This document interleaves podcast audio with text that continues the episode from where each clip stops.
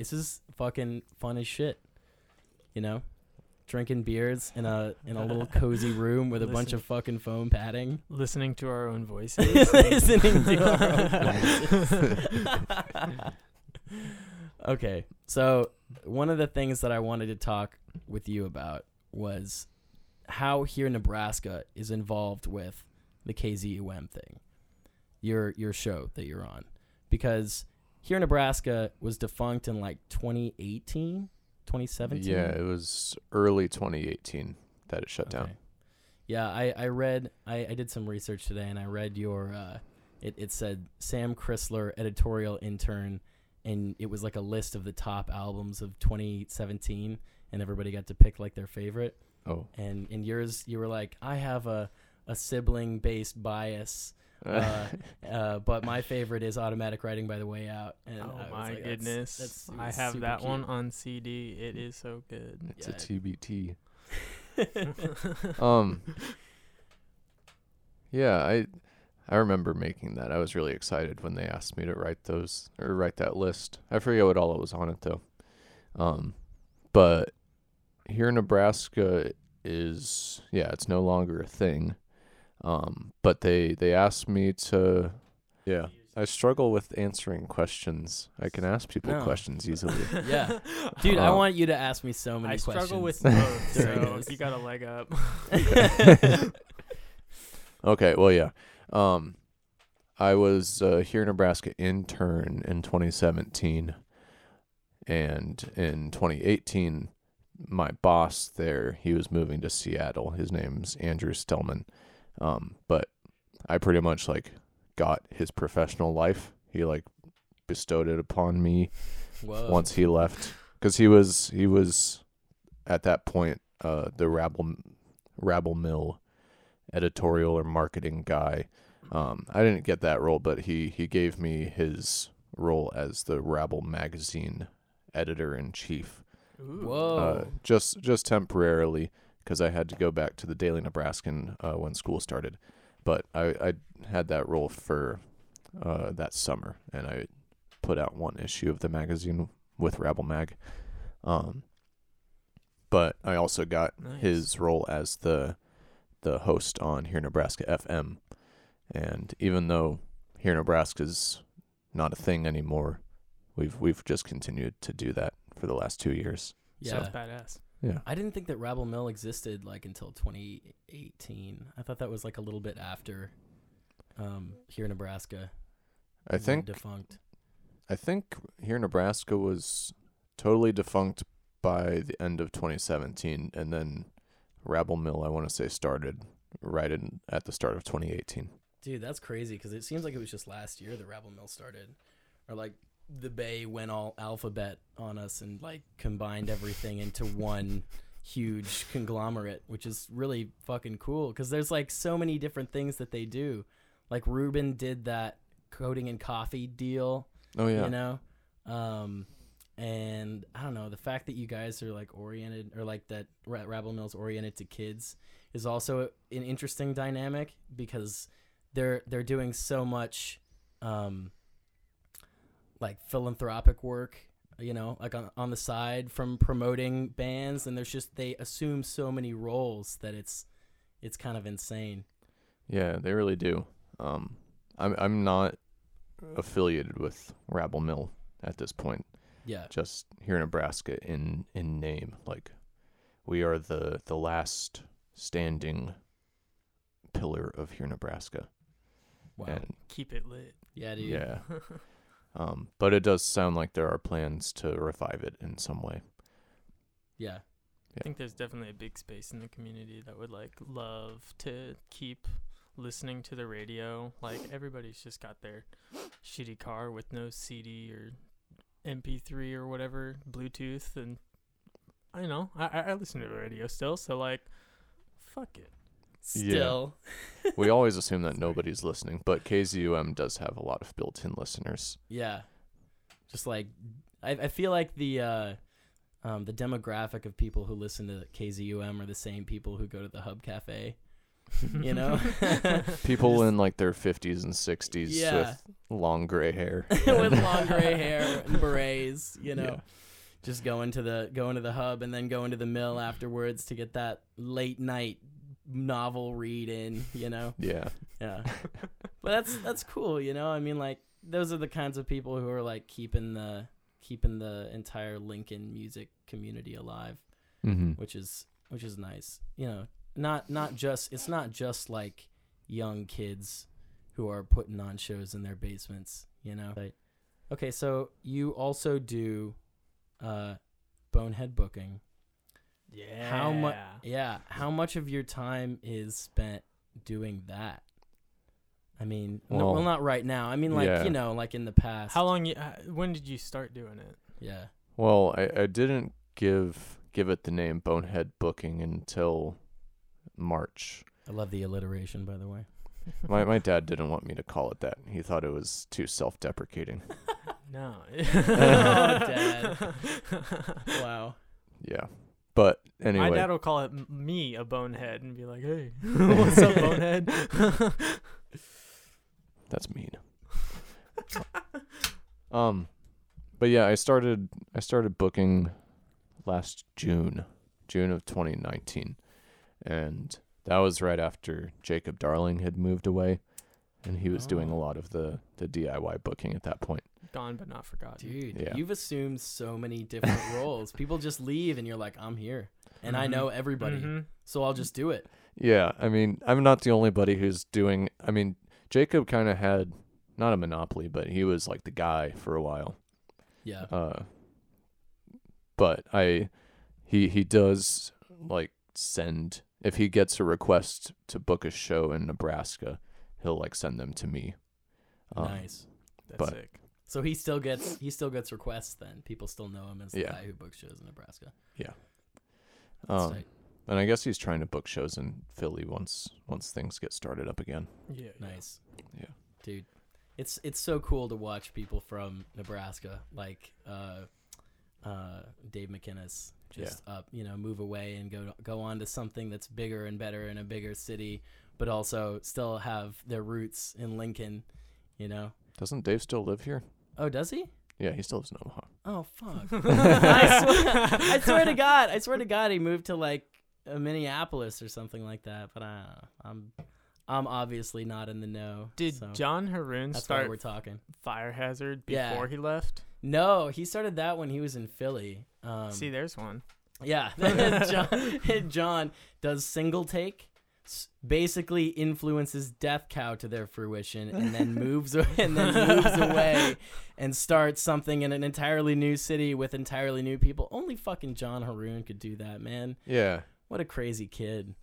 props to John Haroon because he he is uh he everything he does he he goes at a hundred percent. Yeah. I admire that about John. And he's always got such like an artistic vision that he goes for too, Yeah, which is so cool. Like he I don't know, when he was doing when he was doing single take and he was helping us with all that shit, he intentionally made it super shitty like he was using comic sans on our album artwork and like he'd he'd he'd make it look like the photo was shot with an iPhone, you know, in a bathroom with tor- terrible lighting. yeah, I was like, dude, that's that's exactly what we need. we don't want people to take us seriously, you know. Yeah. Um, but yeah, man, yeah, John Haroon's badass. What what do you remember about that uh that first show out at Nelson Dittman's farm at, at Oh. Branch Oak Farm? I, I, I this is one of the things I wanted to ask you about while you were here. Uh, I remember meeting a few people for the first time. Um, well, not the first time, but I remember uh seeing my uh current roommate Lane out there for the first time wearing a Death Grips shirt. I- I said- whoa. yeah. Said, "Lane, is that a Death Grips shirt?" And then he said, "Yeah," and then we became friends. Um, Right. Yeah. Um also what else what else do I remember? I remember we played like five songs and that's all we had. And we probably weren't very good. I remember I played on your drum kit which had like three or four rack toms Yeah, that was yeah, that was my brother's drum kit. He was trying to be a fucking regular Neil Peart with all of his, with all of his rack toms. There were there were two bass drums too, right? yeah, yeah, What the dude. fuck? We I can't believe we brought out all of those drums and set them up for this dumb punk show in the middle of nowhere with like ten people in the audience. Oh my god, that was so much fun. I think people crowd surfed for you guys. I think yeah, Just I- being just one person being carried by five people, but the other Yeah. five people that are carrying them are just like another band. Yeah, exactly. it's just the bands uh, who are performing that are there to see us. No, I, I remember there was this. Uh, somebody told me her full name recently, but uh, some performer who had the last name of Nebraska Oh yeah, also opened up for us, which I thought was pretty What? crazy. Yeah, that wasn't her real last name, was it? I, I think, it, I No think it might have been. I'm serious. If yeah, uh, if anybody on the internet hears this and knows who I'm talking about, please, please tell us. I'm sure John knows. I'm sure John. I could just message Miss John. Nebraska. And that- Miss Nebraska. Her first name was Miss. Wow. Her parents had really high expectations for her. Yeah. and the new Miss Nebraska, Miss Nebraska. Uh, no, but like, yeah, Colton and I, my younger brother Colton and I, we uh, we we just like tested out everything beforehand by playing some White Stripes covers with that drum kit, which is even more funny that he brought so many rack toms out because he's trying to be Meg White with Like- like, just like she's got three drums. she's got her piece kit. snare, her Yeah. hi hat, and her kick drum. And she's like, "What else do I need? Nothing." Yeah, that was so much fun. I yeah, we brought we brought everything down to the lake. So there's like a lake like a, a half a mile away, um, and it's way more secluded. But we we would have had to use a generator to like get everything Mm. working, and so we decided that wasn't going to happen. It would have been really cool because like people would be standing there on the shore of the lake, looking back at the stage with the lake behind them, Oh, um, and that would have been badass. But you know, we, we didn't have a generator that was working, and and so we we brought everything back up to. It was at a sauna. You remember the fact that it was in the sauna area. oh yeah, that's where everything was stored, right? Yeah. Okay. Yeah. And my, my current boss at, at the Hub Cafe, Doug Dittman, he's he's the guy who built the sauna, and so it's got it. It's so it's so strange to see all these little aspects of my life like fill in the gaps. Like Doug Dittman's uh, sauna architecture is the same architecture that you see at the Hub Cafe, like with the with the bottles in between the bricks on Mm. the on the Hmm. walls, the foundational walls that are there. It's just like totally Weird. crazy. Um, but yeah, so it was it was Colton and I that played first, and then uh, it and then it was Nebraska. What's her name? And then it was you guys, and then single take went on. And in your set, I remember specifically you saying before you played a cover of Pixies "Gigantic." Oh yeah. you you said this is a song called ginormous. And i i just lost my shit. I was like what is i don't know what you're gonna play next. That's a great name for a song though. I thought you were gonna play like an original song called ginormous. And then you start into gigantic you know and i right back that was when i was first getting into the pixies so it, it touched my heart. That was, That was definitely shit. Connor that said that. yeah yeah that sounds like a connor thing, thing we to say. also played our our song called Harambe that night. That's right. Oh yeah, my you had a song about Harambe. That yeah, that was like the Harambe year too. That was Yeah. That's crazy, That's- man. That's funny. Y'all had a Harambe song. I remember the first uh, time I ever started messing with recording equipment. We were like, it was it was our friends. So we went over and we're just messing with it without him, and we wanted. We, we were later gonna f- record our own song, my first ever song, and then we he wrote a song about Harambe that ended up being the first thing I had ever recorded on actual equipment. wow, that's amazing. Harambe just affects so many people's Yeah. lives in so many different ways. Uh, man, Yeah. That broke a lot of barriers. it really did. Yeah. Everyone could agree on Harambe.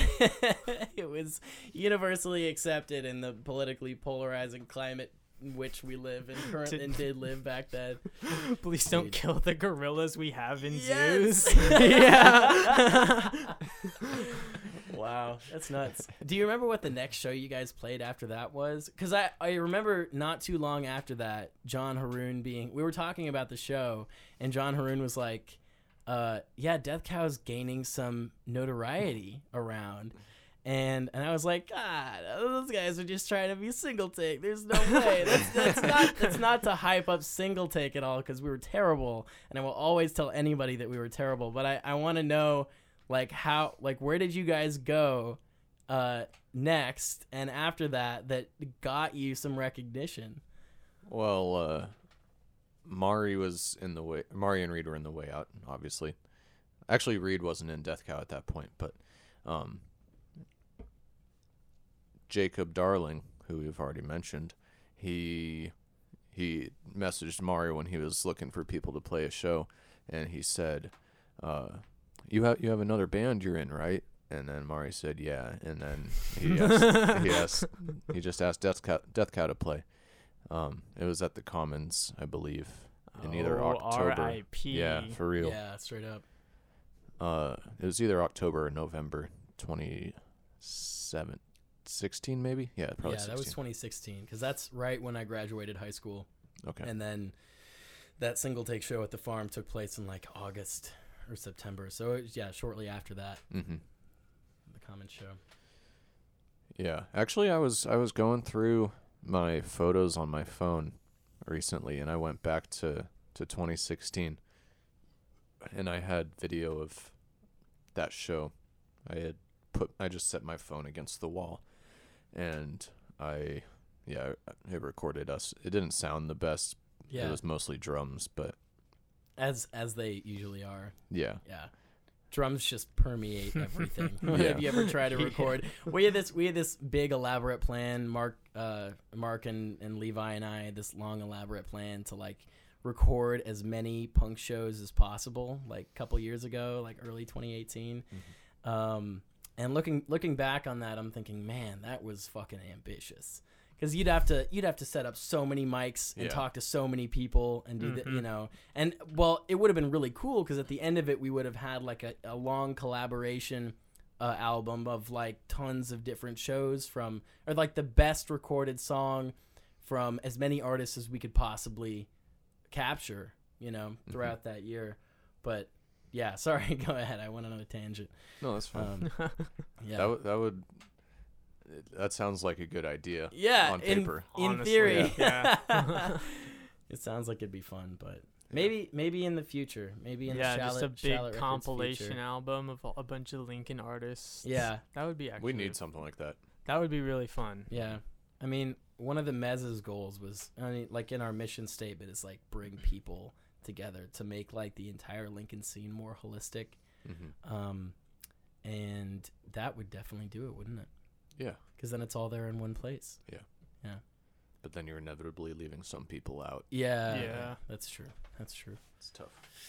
you take take some, you leave some. I think that the next best thing to that is like what the DN does, where they like make playlists. Or I'm sure here in Nebraska and like KZUM does the same thing, but they make like Spotify playlists and post them online of just Mhm. whatever new music is coming out from whatever band around.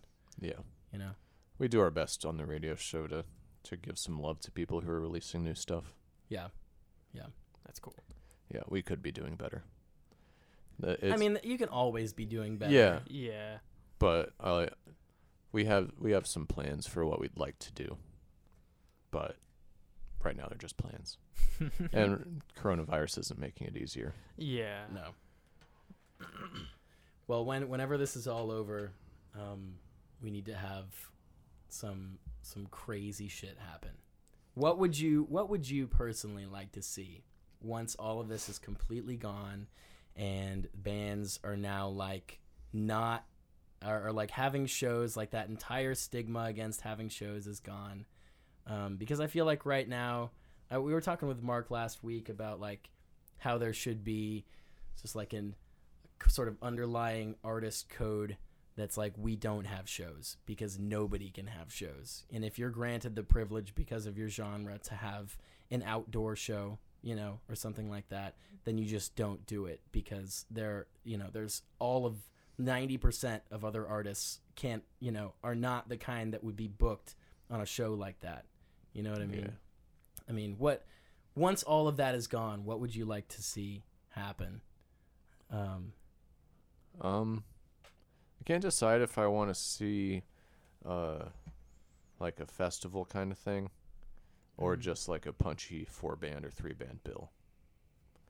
Yeah, like like the first show after. Yeah. I think it would be best if it was like seven or eight bands. Yeah, like Yeah. a double show. Yeah. I want to see the couch house basement just packed Yeah. because that's a tiny that's a tiny place. I want to I want to see like freaking 50 people just like swarming up the stairs. right. That's something like that. That's Mhm. that's what I that's what I live for coming back. Yeah. Yeah, I, I mean, I would I would like to I don't really want to play any shows right now. I don't want to book any shows right now No. cuz you can't do it the way that you want to. Yeah. And it would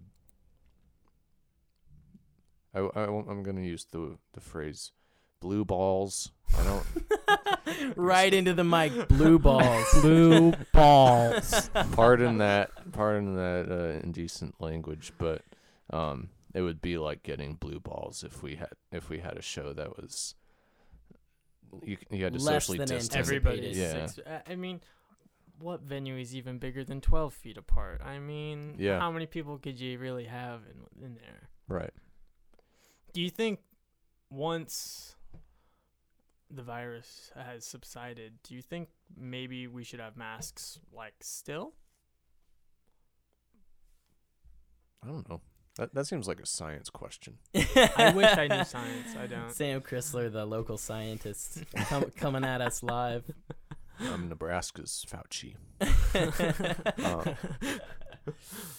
yeah i mean i feel like that's probably something that the that we'll have guidelines for at that point yeah. hopefully um Hmm. but i don't know once we have a vaccine maybe we won't have to worry so much How do you feel about live stream shows in comparison to live shows? Like I know you said you've got blue ball for shows. now, now we're just saying it again. I wanted that to just like be a th- be a thing in one moment, and we wouldn't talk about it again. Too late. Uh, Uh, what what was the question? Oh, Uh, live streams. Yeah. yeah, yeah. Um, we we did a lot of those for uh the Here Nebraska FM Instagram page, and they, I mean, it, it's the best you can do at this point in time. I guess now people are doing in-person shows, socially distant shows, but live streams they're they're there, they're there. Um, I can, Yeah. I can say personally, maybe this makes me a bad member of the local music scene, but I've probably watched one live stream of something. Uh, I've Yeah. just just- never I've never caught a live stream at a good time. Yeah. Like the live streams are always going on, but right. well, Well, I, I could tune in for one and then it's probably recorded on your phone so I can't hear what's going on. yeah. right.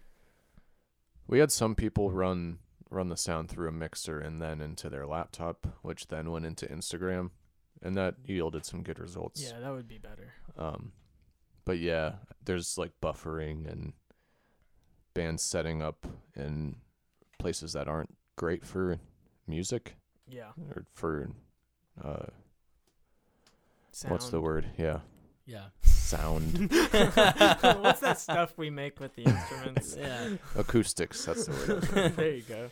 There Wow. was there was one I, I got to I got to go witness Peachy's performance um when they when they did. It's crazy that Seth Beam is the drummer Yeah, in Peachy now because he's in like freaking five, Five bands. Absolute Yeah. legend. Yeah, absolute legend. Shout out to Seth Beam, who, by the way, lives right down the street, which is crazy. Does he really? He, he does, yeah. He lives over by uh, the park that's next to the Good Sense, and then he works at the Good Sense, Okay.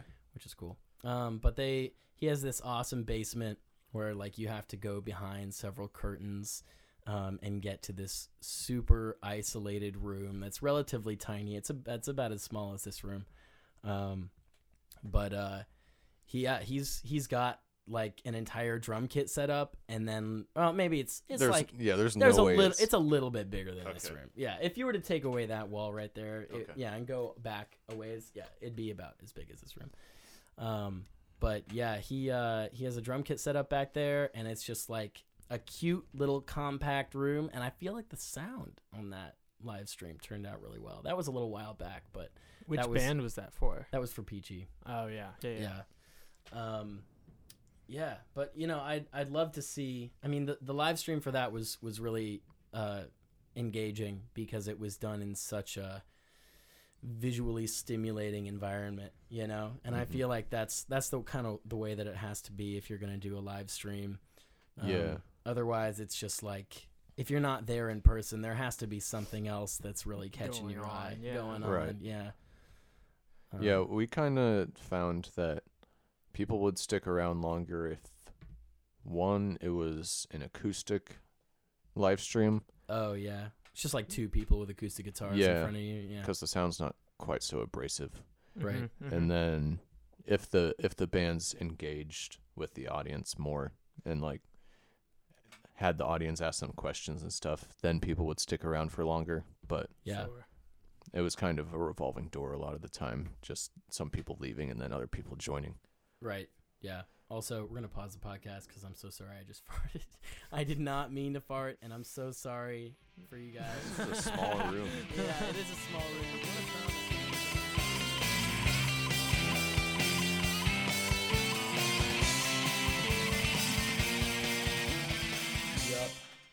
Smelled the fart. Oh really? Yeah. Oh, thank God. did you? no. Yes. oh my god, I smelled it a little bit, and I was I was very disappointed in myself. um, I I'm now just imagining you as a conductor on a train, and then you fart, and you're like, "Hold on, we gotta ru- stop this shit. Stop, stop." the conductor co- comes over the intercom and is like, "My apologies. There's been a gas leak. There's been a gas leak." oh my god. Yeah. Uh. Yeah. I don't know where we left off, but we can just start with some other conversation. I don't fucking know. Okay. Um. Are we recording? Yeah, we're, we've been recording this whole time. Um, but like, have you been making any music? Like your other than the stuff that you've brought to me. Oh wait, for anybody who doesn't know, Sam and I have been just dicking around, collaborating with some stuff, yeah. and I can't really tell you much about it yet. Uh-huh. Um, but it's fun. We're Yeah. having a good time, yeah. and it's it's starting to come to fruition.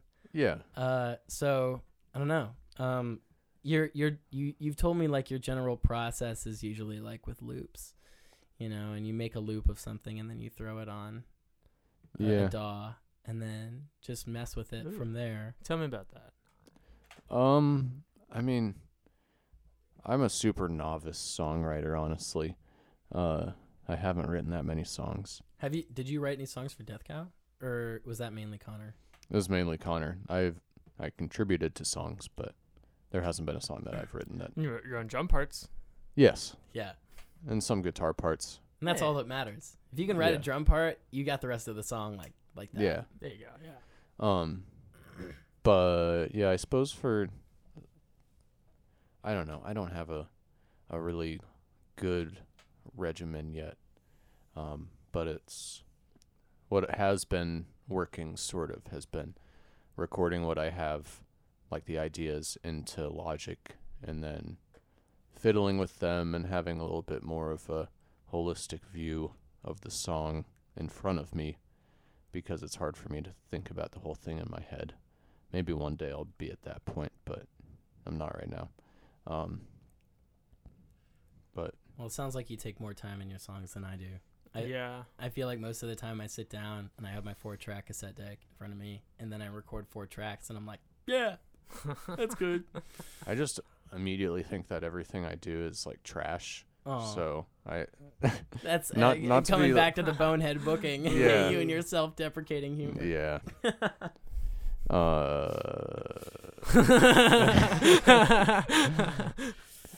but yeah, so I, I don't know. I, I try to I do the same thing when I'm writing too. Like I'll just have to take a a step back and think about it if it's good or not Yeah. and then redo it Yeah. if I don't think it's good.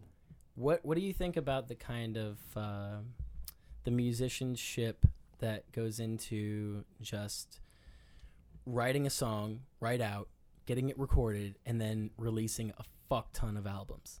You know what I mean? It's like you record something, it's right there, you mix it right. It might be a little bit flawed, but then you just release it. Like you're Mm. some sort of, you know, Buckethead. How he has like fucking 800 albums, you know? Like, uh, would you ever consider doing that? No. No. a little bit more of a perfectionist. Yeah. I, that's No. more that's more that's more revered, honestly. I mean like I, I give more merit towards that. I I, don't found myself fa- falling into those pitfalls though. I just I want to be intentional with what I'm doing, and and I want every, especially if I'm putting stuff out for the first time, I don't want it to be uh, just something that we shout out. Yeah. yeah. Right. And even with like Death Cow stuff, I would I would have so many revisions for uh we we've pro- or done everything with Jeremy Worst so far, and I know he's gotten sick of me because I I oh, just I can't believe I can't imagine Jeremy getting sick of anybody though. That's what I was you're probably say. right, Yeah. but I've just there there have been a lot of times where I've had to go into his his studio at night and he's always super gracious about it, but I'm sure he'd rather be doing other things.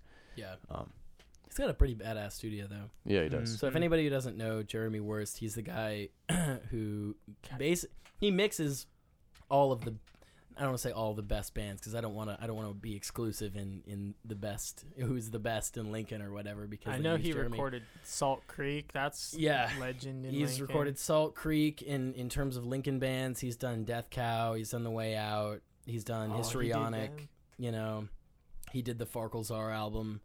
Um, like he's he's just all over the place, and he has Mhm. a really he has a really specific sound that he goes for, and he has his mixing process kind of whittled down to a T. Yeah. Um, so he knows exactly what he's doing. So like you'll send him, you'll send him a an album uh, that's just the bare bones tracks, and he'll just, you know, he has a he has a set list of things that he does first, you know, and he just gets it down to this is a bass mix.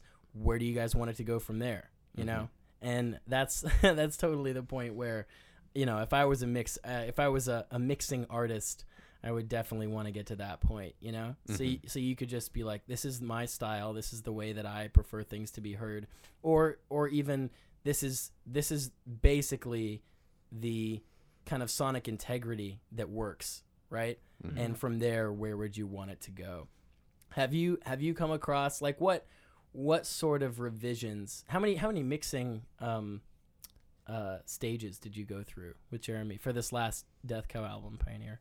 Um, I think most of the songs only had like four or five mixes, Yeah. but some of them, some of them it was just like he he can change a lot of shit post production and make like you can change the sound of a guitar tone with a with a plug-in on Pro Tools, Sure. Yeah. which isn't the most uh, um, natural thing, but I don't know. Most people don't notice that stuff. Mm-hmm. Right. Yeah. At some point, I'd definitely like to do more analog recording, but uh, a lot of it is like fucking with guitar tones and um, if I if I didn't have the right uh, drum take, switching that stuff in and out, or uh, you know, yeah. being a perfectionist. He told me when we were doing the Farkelzar album that one of the one of the biggest things that you can do for him is to come is to come with the bass tracks already in terms in, in terms of guitar mainly. It's just like having the effects already recorded, the ones that you really want, you know. So it's Yeah. not that hard to extract the room sound, you know, or whatever it is that you're using. Because the room sound is so much. Mhm. Uh, where, where did you guys record that album? we recorded the drums at Fuse Recording. Ooh, Uh, It's a good place. Yeah. I had an internship there. nice. Yeah, it's a big, big drum room, or at least where we recorded drums. We recorded guitars and bass and vocals at Jeremy's studio. Dude, hell yeah. Yeah. Um. He's got so many pedals, man. Yeah. I love looking at his Instagram feed because he's always just like mixing out crazy pedal combinations. And it, I'm like, oh, I just get shivers down my spine. I wish I had the the know-how and the financial resources to obtain all of those cool things that make it sound so good. And for him, it's I, I know it's not just what pedals are you using. It's how do you have the amp situated in the room and like where the mic is located of course but i just i want to i want to just go to him and be like hey uh how much would it cost me to just sit down and learn everything you know just teach me teach me anything you know um but yeah He's been grinding for a while. he has been yeah the fact that he's got like a garage behind his house that he's transformed into a badass studio is it's total goals man Mm-hmm. yeah. Yeah. He's a he's he's quite the the mover and the shaker. Certainly. Yeah. Yeah. Shout out to the band Mover Shaker. oh man. So is there anybody any bands in Lincoln right now that have put out something during this crazy corona time? That's piqued your interest. Yeah.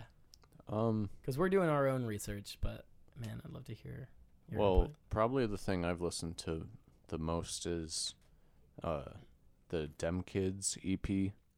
Mm. Uh, have you heard of that? no, no. How, how do you spell it? Dem Kidz. D E M space Kids. K I D Z. It's a Z. It's not an S. Oh, all right. Yes. Nice. Classic.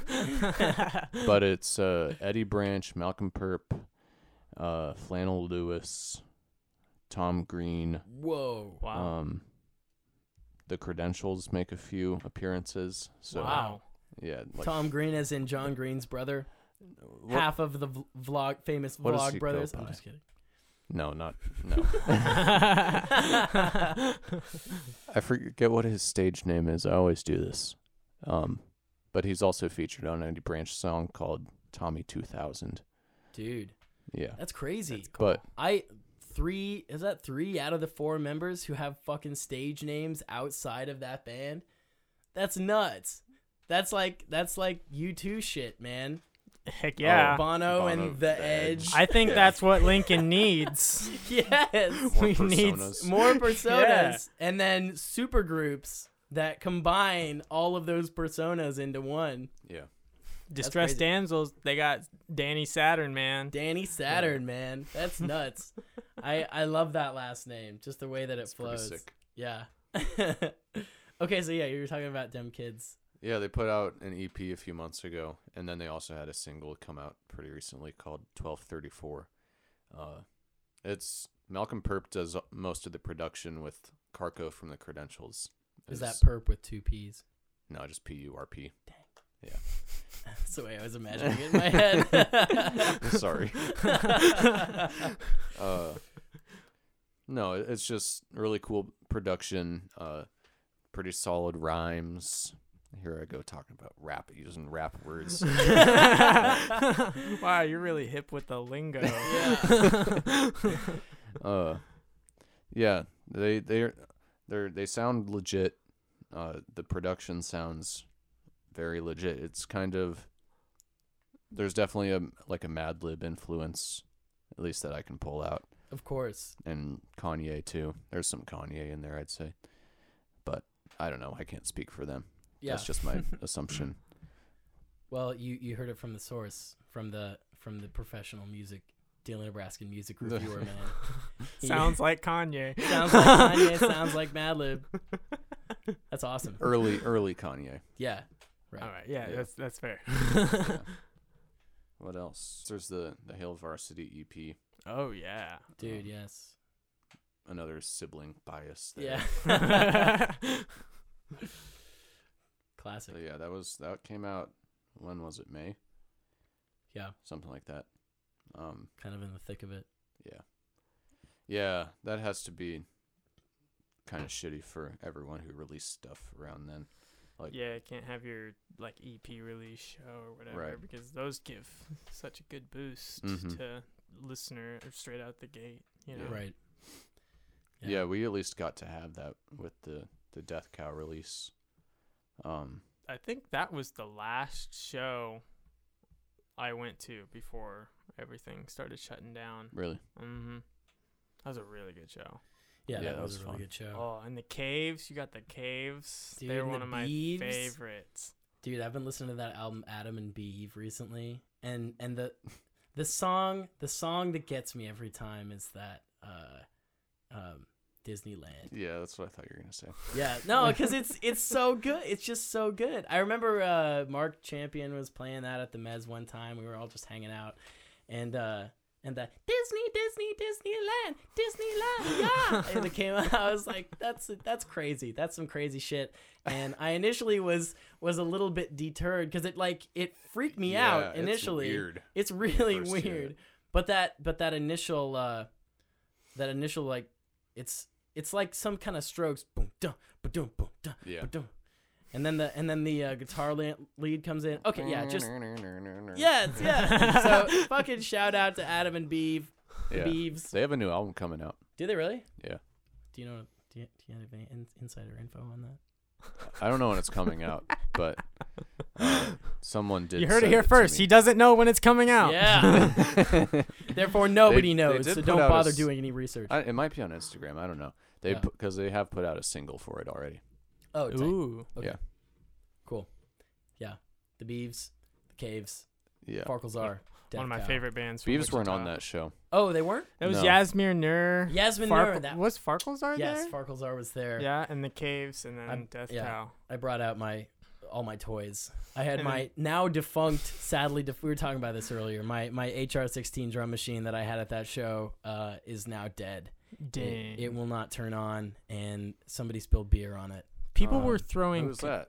Uh, oh, you know, it was a friend I had over, and we were, you know, just kicking it, and there was some beer that got spilled. I'm not gonna say who did anything, but I have a hunch. yeah, yeah, okay. Well, it so yeah, uh, drum machine's defunct. Thank God the Moog grandmother is still still up and running. Um, but yeah, you Is it ex- Moog? I thought it was Moog. it looks like Moog. I said Moog for so long, and then I and then I bought this thing, and uh, and I watched a bunch of videos on it, and they were all saying Moog. So I was like, all right, I guess I'll, I guess I'll hop on the Moog bandwagon. It's like saying Freud instead of Freud, you know. Yeah. Um, but yeah, so so that's that.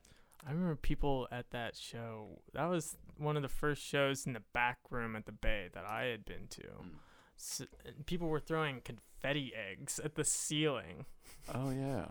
And Was that then- during Farkles set? Yeah, because then Was it Mark, really? Mark, Mark, uh, started going crazy on his guitar and got crowd surfed and stuff. I remember seeing Alice Richter just beam one one of those confetti eggs into the ceiling.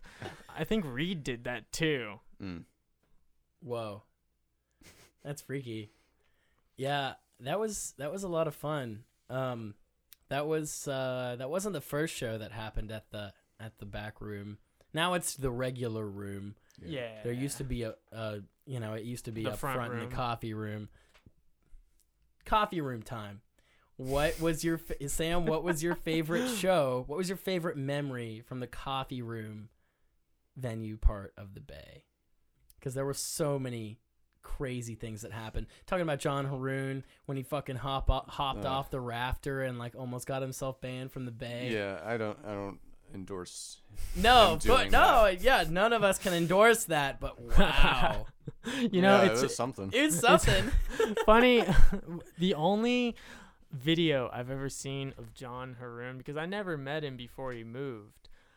The only video I have is him smoking like 20 cigarettes with a party hat while playing a show. I heard about that. Yeah, my friend at work, Austin, he he brings that up pretty frequently because he was in John's band Waitress. Oh yeah, That was the only show Waitress ever played. really? Yeah, That was when he was still back in Lincoln. yeah. It was right Oh, before he left, I guess. I totally forgot about that. Did they did they release anything? I don't think so. Hmm. No. That's unfortunate. Yeah. Um, but favorite memories from that room. Uh, Latino Lives 2019 was pretty sick. Yeah. Also, the the histrionic release show was there too. That, That was, was- pretty tight. That, that was, was a badass. good show. Yeah. Didn't Salt Salt Creek play at that? No, it was uh, Jocko versus the Oh, Vices. And yes. Death Cow. I I specifically remember Verse in the Vices because uh, I'm I'm blanking on his name right now, but a guy who used to work at Roots Music, the the front man. Mm, I don't Um, know. anyway, he he just blew me away. I had no idea that they could do that, and then they did. Mm. And that's happened so many times at that Bay front room. that happened with the credentials. I remember sitting back and watching the credentials. I can't remember at what show, uh, but it, it was like they were like young Arctic monkeys doing Strokes covers. You know? and I was like, this is so much energy, man. I want to live here in this moment forever. Yeah, they they played the Death Cow Christmas EP release show at the Bay. That might have oh been my goodness! Yes. Yes. That was a fun show. We we great. watched we watched that video a lot.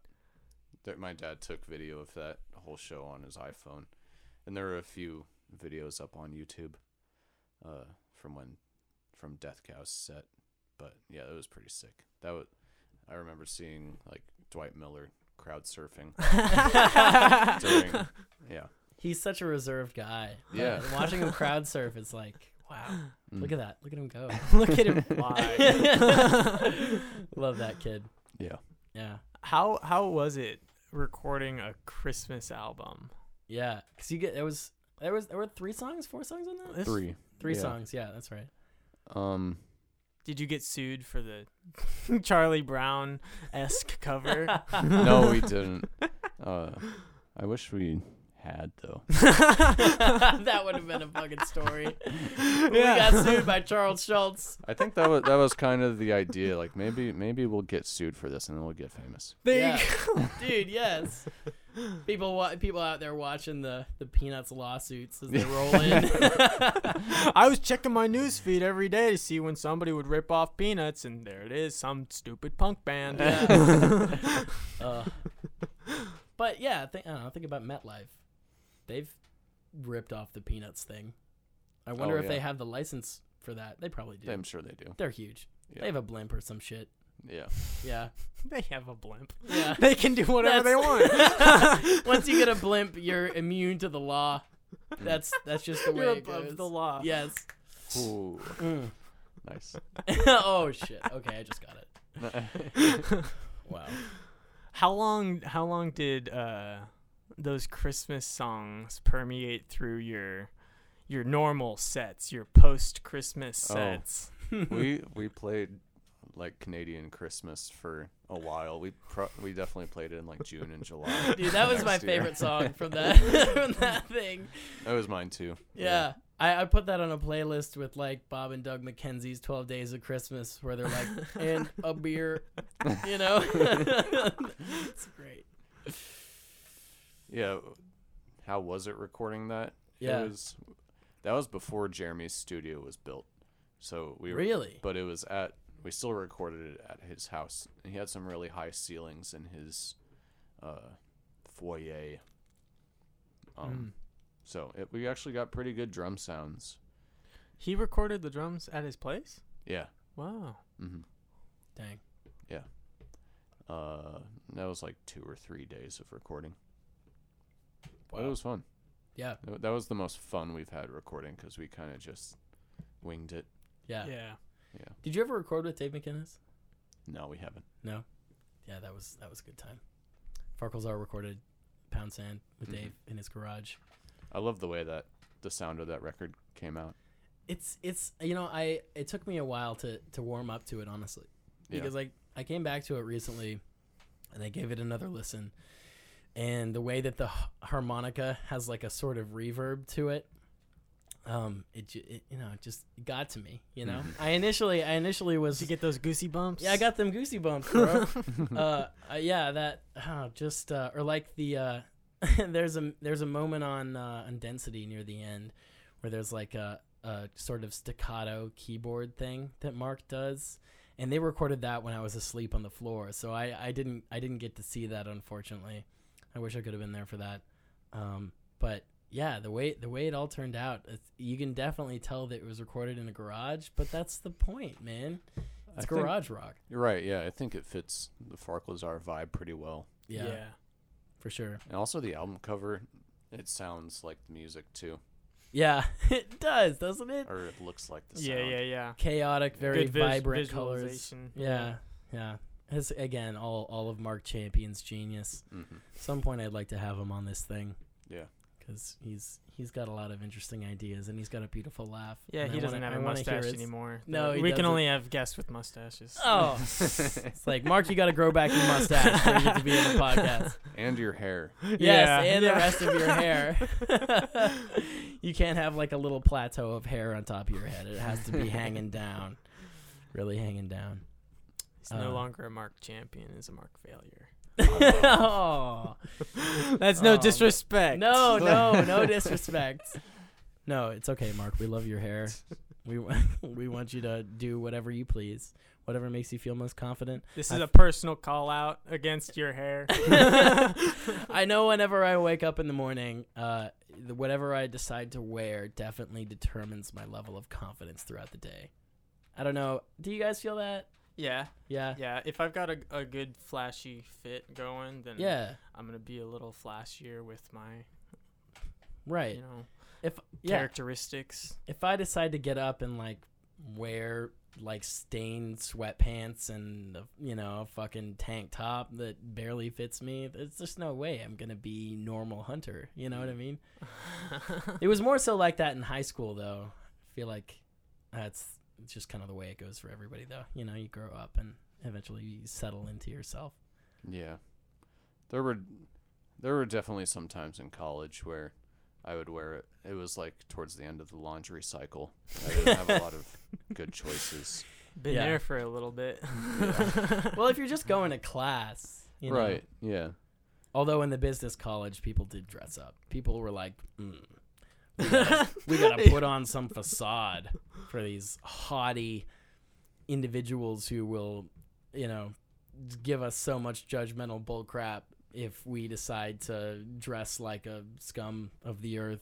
You know, if you're not Car seat headrest reference. car seat, yes, car seat headrest listening, motherfucker. if you're not in business attire, are you really a business major? I mean, Yeah.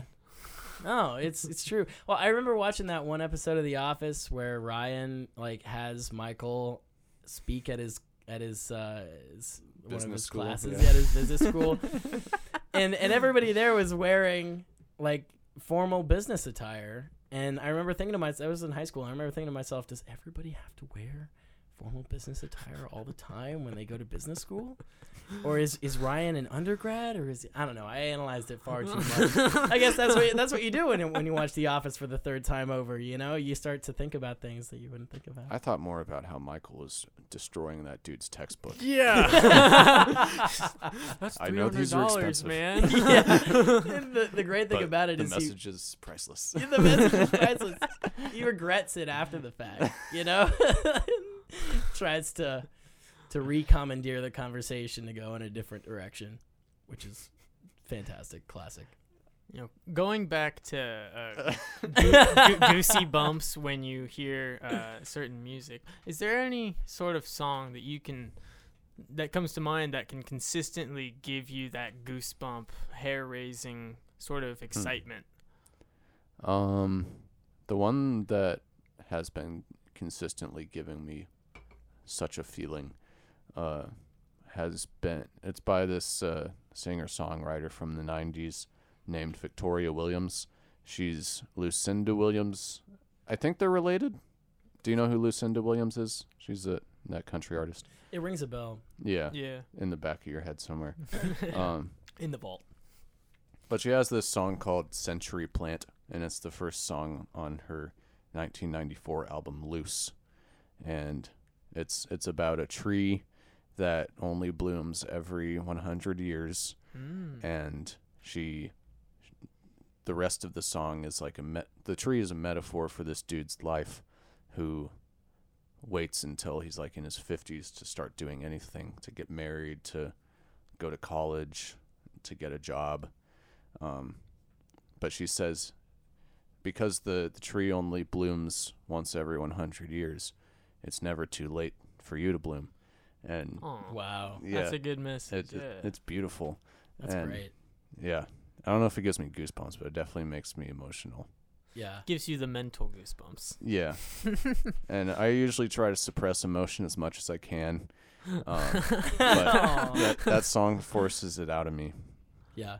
It's a beautiful song. it's good to find those songs. We've talked Yeah. about Benji by Sun Kil Moon before. Yeah. But that that album does the same for me. Listening to some guy talk about how he's going to visit his dad's friend who mercy killed his wife in a hospital and then the gun jammed and he didn't die. It's like, oh god damn, I just like I cannot fucking deal with this yeah, right now. handle being in that position or think about being in that position. Yeah, but it you know it always helps me when I'm feeling down. It's crazy how sad music will do that. Yeah. I have to be careful though, because if I listen to too much sad music when I'm already feeling down, then it'll just get worse. Yeah, you get for sure. stuck into a hole of just Yeah.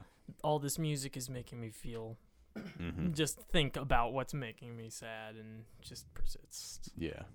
yeah. That I mean that's part of the reason why at the end of the year every year my Spotify Wrapped is always like you like to listen to energetic music.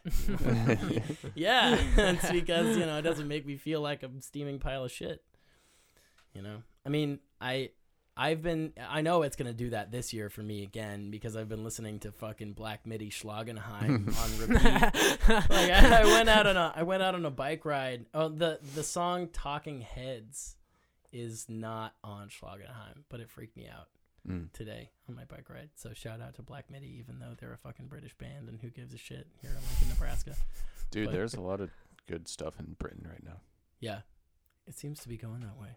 Yeah. Or in England at least. Yeah. I mean, Were you planning on going to any uh, big shows, like a festival or anything like that, that got canceled and- or postponed till next year? Um, well, Jesse and I were gonna go to to King Gizzard in Colorado at Red Rocks. And we were actually gonna stay at Hunter's uh, parents' cabin up there. That was gonna be sick. Um, but they they just postponed that for the second time. It was supposed to be in May, and then they postponed it till October of this year. And yesterday they postponed it till October of next year. Oof. yeah, So, Yeah. I was, uh, I was definitely living for that. That was the reason why I graduated college. I was So you could see King Gizzard? so I could see King Gizzard and feel confident, you know, about it. I was gonna, I was going to uh, do my finals early because it was during finals week. Oh, Yeah, and I, I'd even, you know, uh, before everything got online and there was an, an entire upheaval of the entire system. Um, yeah, I was gonna go in and do my finals early, uh, so that I could take off on, on Monday morning and go see King Gizzard Tuesday evening and Wednesday evening or whenever that was gonna be. Um, but yeah, that's that's really unfortunate. Now we now we gotta wait a year and a half. Yeah. Yeah, which is something else.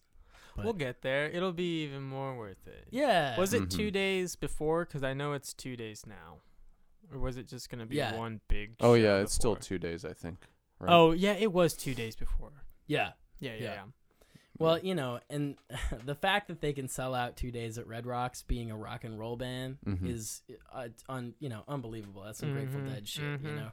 But that's that's the def definitely the kind of show that people will want to travel for. Yeah. Yeah. Right. Exactly. That's a once in a lifetime kind of thing. well, they've got a devoted fan base like like Grateful Dead or like Phish. You know, Yeah. maybe not not to the Phish level, but you know, in the same sort of denomination of fans. Yeah. That's yeah. definitely the vibe that I got when I when I went with you saying Right. to to Chicago. the to nomadic, psychedelic Yeah. type. Right, yeah, exactly. There's not a lot of rock bands that have that these days. No. You know. That mysticism about them. That thing that, like, they're just so interesting and curious to the mind. How, Yeah. like, like Microtonal Banana, they mm-hmm. just use a whole bunch of notes that we don't hear in Western music, and that, that gives them this sort of mysticism about them, is the word that I li- always come back to. Yeah, exactly. And and you know the fact that they maintain a sort of uh, mysterious ass. You know, they don't they don't tell many people about like the way that they record their music, which is kind of cool. Like I remember listening to Stu Mackenzie, who's the who's the main singer and the songwriter and everything, and he was like, uh, see, the the interviewer asked him like, how how does all of how does all of the music tie into um they're like uh, how do you start writing a song? He's like you know sometimes i think about um a song and then it just you know i think about music that goes along with the song and then it just becomes music you know and then the rest of the band starts laughing i'm like, dude "You that that fucking is nutter. that is exactly the way that you garner that kind of fan base though Yeah. you know because then nobody knows what you're doing uh, aside from those people who are you know so enigmatic about king gizzard to look at the the, the pedal board and then figure you know put it all on a quit board online and so everybody goes and looks at what he's using in terms of microphones and amps and shit and uh and then all of those equipment pieces just explode in value you know what i mean hmm like that's that's frustrating. but yeah, man, like I that's that's how you freaking Red Rocks, the I next know. Phish. they've got like the capabilities to be able to put on whatever sort of visual show they want with that place and the Yeah. space is just going to be so beautiful naturally Have you been there? i haven't been there yet but i've I saw this uh i saw this video by a youtube channel called liquid light show who is um they make the live visuals using like oils and dyes Hmm. and and water and different dishes and they spin it and put it on projectors and or maybe uh split them hor- uh, vertically so it's like stuff coming out of each other or uh, excuse me i've seen they've um they have lasers that uh will follow the the lines of or the topography of the the Oh. rock the big rock that's behind Wow. them That's cool. and I've seen there was a glass animals show there that they played through the this thundering lightning rainstorm and as the the beat drops and they're singing about lightning and stuff like that that this lightning strikes right on time and stuff like that and everybody's just like oh my god oh my Freak them out, yeah man. Did did either of you guys get to see the Grand Poobah? Yeah. Yeah, they. I remember seeing them at uh, what uh, what was that? What was that place? It's down in the um, it's down in the old market next to the uh, the ice skating rink. Um, it used to be called that. The rail yard? Yeah, they're in the ra- yeah in the rail yard. Um, and not the old market. sorry. Haymarket. Haymarket, yeah. Um, yeah, whatever that whatever that older venue was called, it's like right above the ice skating rink. You know, you know what I'm talking Oh, about? Vega. Vega, yes. Oh, that's a. I saw Joyce Manor there. They Oh, that yeah. is a good venue. saw the Mountain Goats there too. Was, yeah. Oh, what? Really? Yeah, it's been it's been shut down for a while. That's why I haven't been there again. Yeah. I only went the one time. yeah, Grand Poo. I saw Grand Poobah there, and they were opening up for the CJ Clydesdale band, and they had this really cool thing where they brought out this um, like old style, like schoolroom projector where you had the laminate sheet on it, you know, and they'd like place. Do you guys ever? You, Oh, you guys yeah, remember yeah. those when you were Yeah, yeah. younger? They had the laminate sheet. Yeah. um, and they and they had uh, somebody off stage like projecting onto them and like drawing shit and then putting water on it and it would erase it and make this entire psychedelic visual That's thing going on. I've It was honestly, nuts. I think Adam's the a Mez genius. should do something like that. I Find know. a guy. I'll do it. Yeah. find a find a guy who's just willing to run all of the projections and everything. Yeah, that, that would be along with that. super cool. There was Yeah. nobody. The Grand Poobah was really cool because they were the only band at that point in the Lincoln scene that I knew of that was doing stuff like outside the box like that. Yeah, Like a lot of the stuff I was hearing was that was like right when I was starting to go to shows for the first time. Mhm. A lot of it was just like emo stuff, and as it Not- tends to be. Yeah. not that that's a bad thing. No. it, It's never a bad thing. no. That's like half of my identity. That's like half of Nebraska music. But, You Yeah. know, that's half of DIY. that's just the way it rolls out here. You know, is is the emo stuff and. Yeah. you know it's it's not to deter anybody from listening to emo music because like it's it's there I feel know? like I mean, big, it's it's cutting edge in a lot of senses. yeah, a big part of songwriting. I feel like, it, especially for me, comes from an emotional space. So Yeah. Writing about the things that make you sad or angry or happy, you know, a, a lot of the things that are really important in your mind or present in your mind are sad thoughts or things that have gone wrong or things that upset you. So a lot of times those come into songs. So Yeah, especially for the young and DIY type musicians, I feel like it makes sense for a lot of them to just be emo or Yeah. categorized as emo.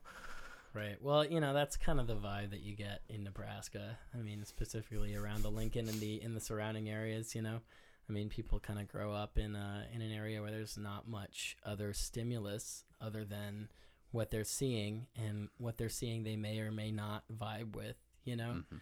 and so you know bands from from there's been quite a few bands coming out of ashland not just pointing out you know the way out um or anything but i mean they it, it seems it seems like they have this not cynical view on uh society and music or whatever but it's just it's a representation of of where they're living you know and and the Yeah. people who they're around Mhm.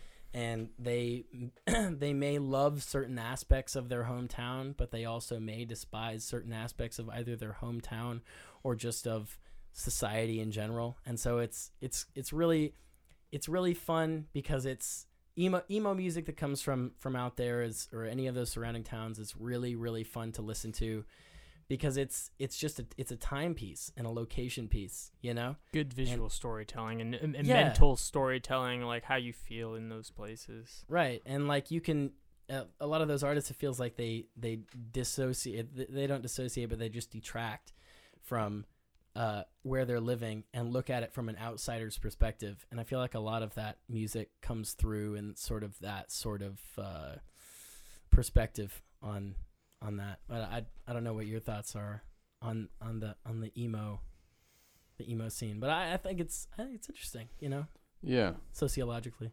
Oh yeah. I don't know. I, I feel like you can have all of those.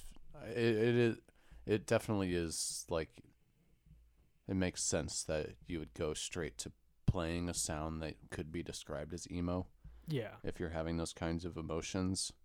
But I don't know, like other those same emotions turn into other genres it seems like a lot of the time. Yeah. It just depends like it depends on what you listen to mostly. Right. Yeah. Yeah. Because there's plenty of like super emotional folk songs and super Yeah, emotional. or like even, like, electronic songs. Yeah, there's Right. plenty of. the- eh, emo- I think emo- music is one of the biggest tools for being able to actually explain emotion because music and, and like you play a C chord and you're like that's a C chord, but putting it alongside with everything else, it makes you feel. It makes you feel. Yeah, I can't remember the last time that I straight up cried or had tears come to my eyes from looking at a piece of visual art. You know, Yeah. um, Yeah. but from from music, it's just so guttural. hmm You know, Mhm. it's it's something Mhm. primal inside of you that's like, wow, okay, yeah, this is conjuring this specific emotion, and and the fact that it relates to different people in different ways makes it even more versatile in in affecting different people, which is Yeah. really cool. hmm Um, Do you does a song have to um does it have to be telling a, a sad story or a profound story for you No. to cry or does it just have to be that emotional Mm-mm. musically? No, man. Uh, I don't know if you guys have listened to Tera Melos before. Never. They're like uh, they're like a hardcore math rock jazz band. You know. You've had me listen to one song by them. Yeah, they have a song called uh, 40 Rods to the Hog's Head.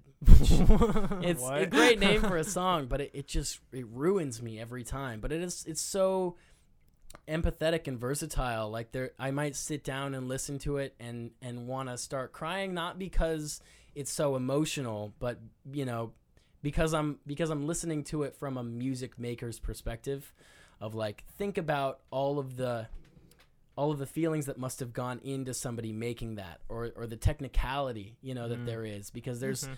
think about all the memory that has to go into you know somebody portraying that sort of feeling But also, I've been on my bike, you know, and I just that song comes on and I. I freak out. You know, I'm like, oh yeah, let's go. It's just it's it's crazy. You know how it'll make you feel different things at different points in time. I feel that about Death Cow in a lot of ways. I'll sit down and listen to it, and it's got or like Nirvana, you know, in the same sort of grungy sense, where it'll it'll make you feel things. Uh, in a in an angry or sad way, but also it'll it'll freak you out, like the beginning of Drain You, you know. yeah. I'd say definitely like the some of the the mo- not best per se, but most memorable music is the music that makes you feel emo- Oh, an emotion, a yeah. certain even if it's anger, if it's sadness, if it's happy. It's definitely the most memorable music. hmm Like yeah, like how you were saying, it doesn't. Uh, whether a song has to be written about a sad or profound time, um, the band's uh, the band No Vacation, their song Dream Girl, the end of that song, it has this build up that lasts like 16 bars and it's most of the song. And the way that it makes you just charge up and feel that whole tension building and rising that's not words that's Yeah. not i'm sad let me sing about it that's let me get my emotions through this these metal guitar strings Mm. let me smack these with so much fury and devotion that they make such a an echo through your heart that you're just like I can't forget about this. song." Yeah, man. yeah, that's the difference between, um, like Muzak and music. you know, that. and because Muzak is like elevator music, and there's like, uh, you know, it's music, but it doesn't particularly make you feel anything, Mm-hmm. unless It's you're just like- talking about like Joe Jackson stepping out. You know, Or like some sometimes I'll- bossa nova, like Yeah. like yeah. dun, dun, dun, dun, dun, dun. You know, it's it's great, totally timeless. But uh, you know, that's total music to me. Sometimes when I'm lis- when I'm listening to it in Bed Bath and Beyond, you know, I'm like, that's just background It's music. noise. But then I sit and listen to my car to it, and I'm like, okay, there's so many things going on here. I can Mhm. actually appreciate it for what it is. Are there any songs like that that you particularly I've come across where it's like this? This could be just background music, but you listen to it further, and it's something more. Hmm. Bossa nova is one of those big genres for me because Really? I mean most of the lyrics are in Spanish, so I don't know. I, I don't know Spanish. Yeah. but it sounds so good, and their chords and chord changes are so clean. So Yeah. I suppose yeah, you could say that about a lot of like post rock songs or even like Death Grips even. oh Like that's got it Death Grips is very uh it's going to p- turn some people off immediately uh, when they hear it. Mm-hmm. Um, but that it's kind of like what you were saying, Hunter, like where you think about all that went into making the song and like how much thought actually went into each each part, and you think about an album like uh, "N Words on the Moon." Um, that's that's the one where they sampled Bjork for the entire album. Oh, Oh, yeah. yeah. Uh, like Which that, album was that on? it's well, it's the first half of the Powers That B. Mm. Huh. Um, yeah. But I don't know. You ever listen to any EDM stuff like that, like electronic music? I not a lot of like electronic dance music. Like, I like some uh, Aphex Twin, like Mm-hmm. IDM kind of stuff. Machine Girl kind of. Yeah. Uh, Sweet Trip is one of my favorites. Dude, Um, yeah, that DSCO Disco, yeah. disco. Yeah, I mean, pronounce that. Yeah, I, I keep coming back to that song you showed me a while back, and it's yeah, it's permeated for sure.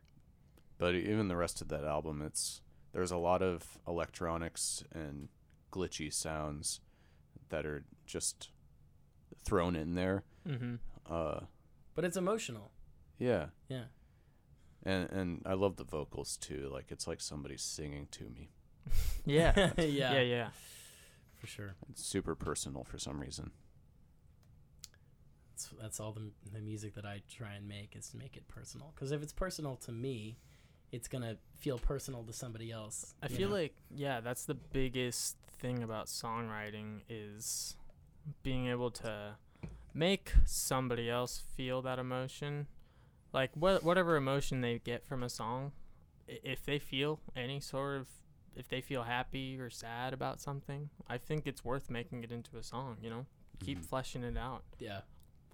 And I think that the songs, I was thinking about this the other day. I feel like the sort of emotionality that uh, is is the common denominator of a generation, you know, or, or most widely represents the way that a specific generation is feeling is the thing that's going to become the next whatever.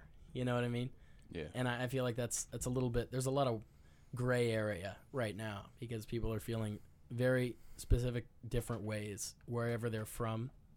So, uh, whatever whatever sort of sounds that represent that s- s- specific denomination or that the geographical area are going to be the the the sounds that resonate most with the people there. You know, or their own personal experiences. Can you think of something that represents something like that? Yeah, right man. Um, you know, I, I know a lot of a lot of people uh, from here. A lot of friends of mine are really into, um, like really lo-fi, lo-fi. You know, lo-fi in air quotes because it's you know like hi-fi music. Like we were talking about King Krule the other day. It's it's Mm. hi-fi, although it sounds lo-fi. You know, um, but you know stuff like uh, um like Drake for the Midwest is like the rap, you know. And I, I'm not a, personally a huge Drake fan. I know a lot of huge Drake fans, but it's more, you know, like uh, it's sort of emo rap, and I think it resonates with more with people from the Midwest than it does Hmm. a lot of other places. Interesting. Um, but that's just my own personal opinion. I'm gonna, One dance, hotline bling. yeah, I remember. Oh my gosh, I did Hotline Bling for a school talent show. I was playing guitar, and a friend of mine was playing the violin, Whoa. and everybody was like, "What the fuck?" Damn. I I did um uh the Monty Python sketch in um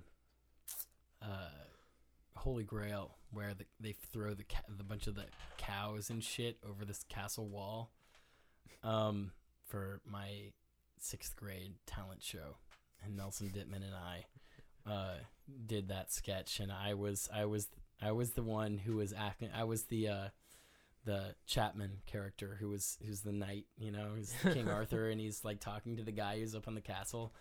and Nelson was was uh was was up on the castle, and he was just just shooting shit at me. And I, I had actually never seen the bit uh before. He was just like, "These are the lines."